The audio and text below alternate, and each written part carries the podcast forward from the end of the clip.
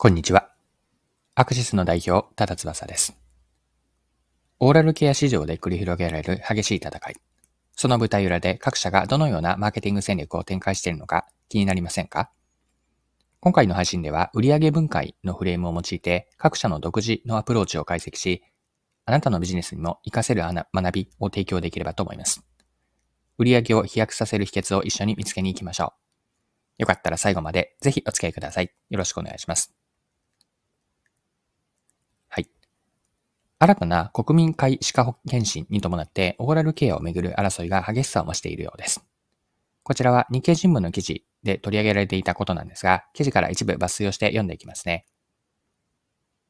政府が経済財政運営と改革の基本方針、骨太の方針で毎年の歯科健診を義務付ける国民皆歯科健診を打ち出したことでオーラルケア市場に注目が集まっている。人口減で縮小が見込まれる日用品業界にあって、オーラルケアは拡大が見込まれる有望な分野。消費者のお口の友を目指してメーカーの覇権争いが始まった。はい。ここまでが日経のにせんにじゅうさんねんいちがつはつかの記事からの引用でした。この記事ではオーラルケア各社の取り組みが紹介されていました。よん社紹介しておくと、まずいっ社目はライオンなんですが、ライオンは法人顧客の開拓をしていると。次にアース製薬ですが、歯科医向けの商品の本格化、これを展開していて、さん社目の紹介であったのがカオなんですが、カオは高価格帯商品へシフトをしていると。またサンスターは歯間ブラシの需要に応える取り組みをしていると。こんなオーラルケア各社の取り組みが紹介されていました。はい。で、オーラルケア各社のこの取り組みを俯瞰して見てみると、売上をどう増やすのかに示唆があるんです。売上をいかに伸ばしていくのか、ここに示唆があるんですね。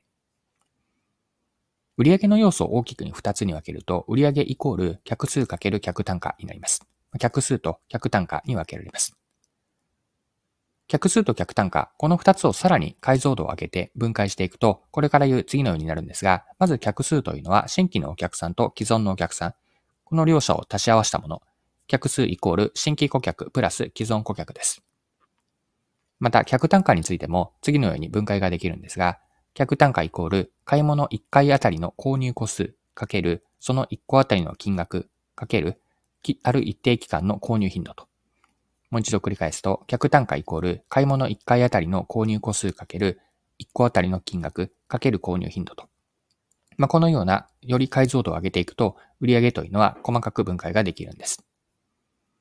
はい。ここでオーラルケア各社の取り組みに話をつなげるんですが、先ほどの売上分解に当てはめると、それぞれの各社の特徴が見えてくるんですね。客数の増加を目指していたのが、ライオンの法人顧客の開拓であったり、アース製薬の歯科医向けの商品の本格化と。また、いっこあたりの金額を伸ばそうとしていたのがカオなんですが、カオは高価格帯の商品にシフトしていたと。また、いっかいあたりの購入個数、これは種類と見るとサンスターの取り組みが当てはまって、サンスターは歯間ブラシだったわけなんですが、これは歯磨き粉であったり歯ブラシに追加で歯間ブラシも買ってもらいたいと。これによってひとり当たりの購入の種類ですね、個数が増えていく。こうした各社の取り組みというのは売上で分解していくと、それぞれちょっとずつ違うところで積極的に展開しているというのが見えてきます。はい。で、捉える解像度が低いままだと的確な方針って立てられないんですよね。例えば、今期の売上を上げようと。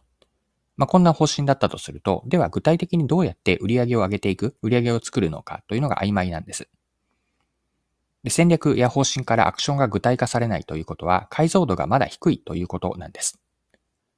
売上の分解で見たように、客数を増やすのか、それともひとり当たりの客単価を上げるのかで、やることがガラリと全く変わってくるわけなんですよね。